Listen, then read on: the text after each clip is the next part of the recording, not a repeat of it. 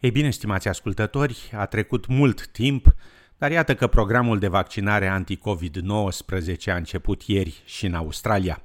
După cum relata Amelia Dan de la SBS, zeci de milioane de oameni din întreaga lume au fost deja vaccinați și până acum rezultatele par promițătoare. Dar aceasta nu înseamnă însă că australienii nu au întrebări și rezervări cu privire la siguranța vaccinului.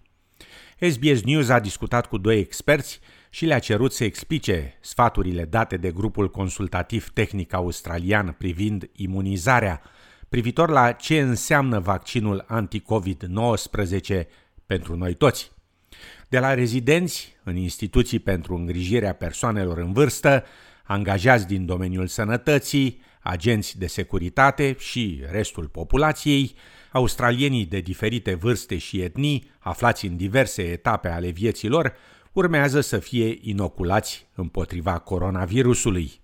Fără îndoială că mulți au încă întrebări legate de vaccin și de modul în care acesta îi va afecta pe ei și viețile lor. Una dintre cele mai frecvente întrebări se referă la femeile însărcinate, și anume dacă vaccinarea este sigură pentru ele.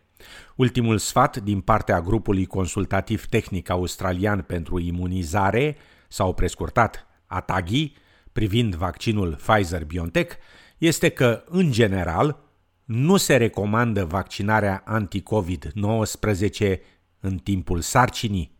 Aceasta înseamnă că dacă nu aveți simptome severe de infecție cu COVID-19 sau nu aveți un risc ridicat de expunere la virus, ați putea amâna vaccinarea până după sarcină.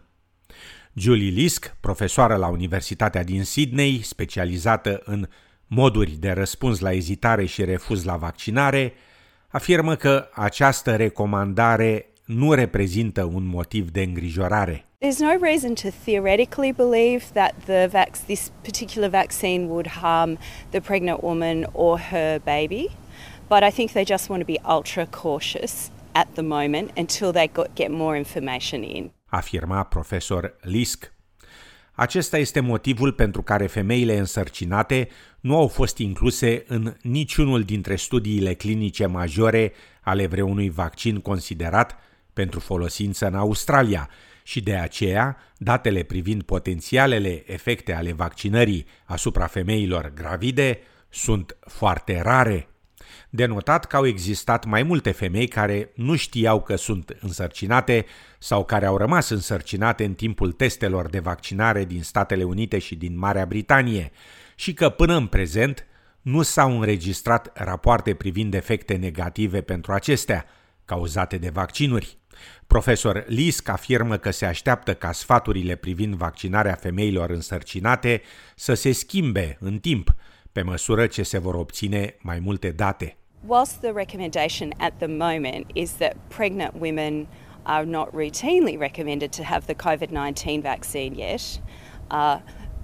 more data could come in the future and that recommendation might change. Afirma profesor Leask, adăugând că datele recente arată că femeile cu vârste între 20 și 30 de ani sunt printre cele mai susceptibile să ezite sau să refuze vaccinarea. Some of the research is showing that there's a little bit more hesitancy among females of childbearing age, and we suspect that is probably because some of them will be pregnant or thinking about becoming pregnant or breastfeeding. And they're just wanting to be absolutely sure that the vaccine is going to be safe for them and their babies. Afirma profesor Julie Leask. ATAGI admite afirmația, dar subliniază că vaccinul Pfizer-BioNTech nu va afecta capacitatea unei femei de a rămâne gravidă.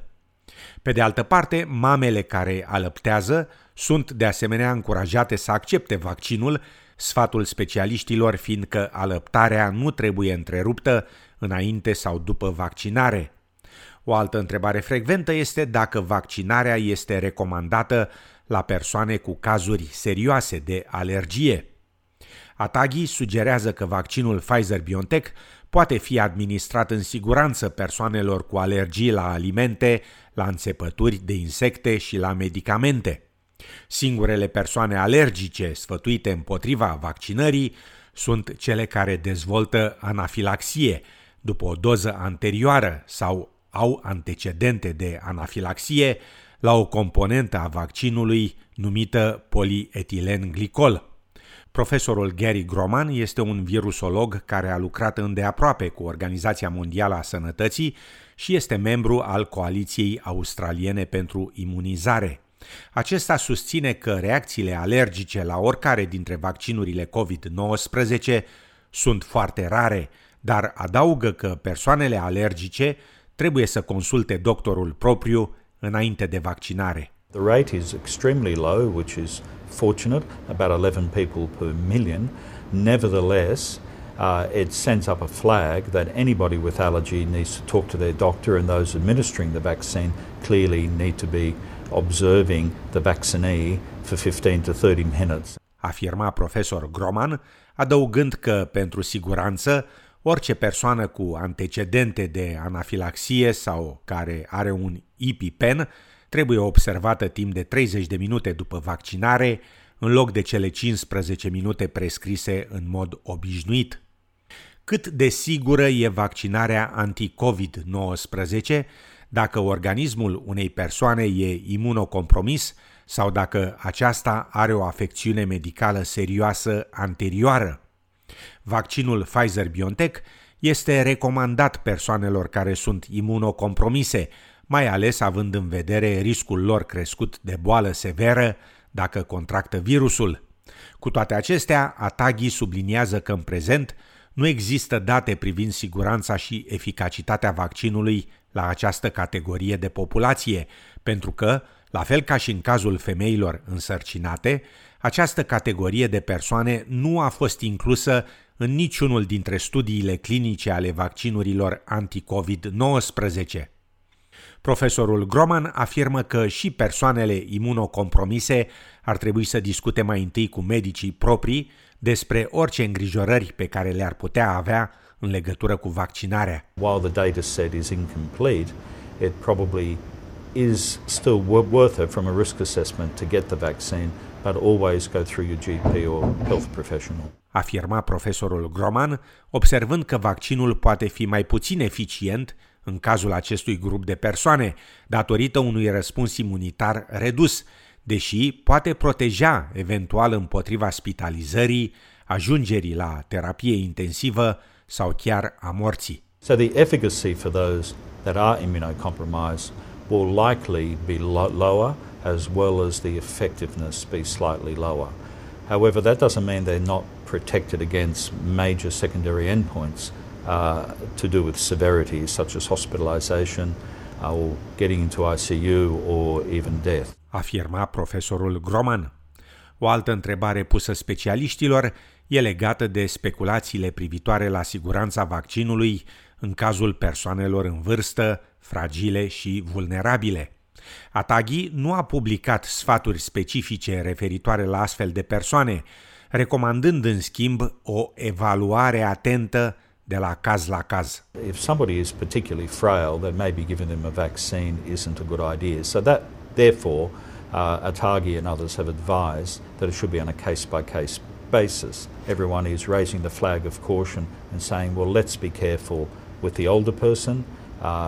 Doctors, people who care for them, know their full medical history, and they will be in the best position to advise whether they should be vaccinated or not. Afirma profesorul Gary Grohmann. Unii se întreabă și dacă vaccinul anti-COVID-19 se va interfera cu alte vaccinuri anuale obișnuite, cum ar fi vaccinul antigripal sau cu donarea de sânge. ATAGI recomandă să se aștepte 14 zile după administrarea vaccinului Pfizer-BioNTech sau AstraZeneca, înainte de a face un vaccin antigripă, pentru că administrarea concomitentă a două vaccinuri poate duce uneori la o frecvență mai mare de efecte adverse, ușoare până la moderate. De aceea e mai sigur să se aștepte, afirmă și profesorul Grohmann. It takes about 2 weeks for the first antibody responses, cellular responses to peak for a coronavirus vaccine. So once that's happened, then you could take a flu vaccine with some safety and it should be fine. So the 2-week gap is precautionary and I think quite sensible. afirma profesorul Gary Grohmann. În ceea ce privește donarea de sânge, Crucea Roșie Australiană, Lifeblood, le cere donatorilor să aștepte 7 zile de la momentul în care sunt vaccinați înainte de a dona. Profesorul Grohmann afirmă că recomandarea ia în vedere evitarea efectelor secundare la donatorii de sânge. If the vaccinee, the person receiving the vaccine, is going to have any sort of reaction, that's going to come up within the first few days to a week, more than likely. The vast majority will come up during that time.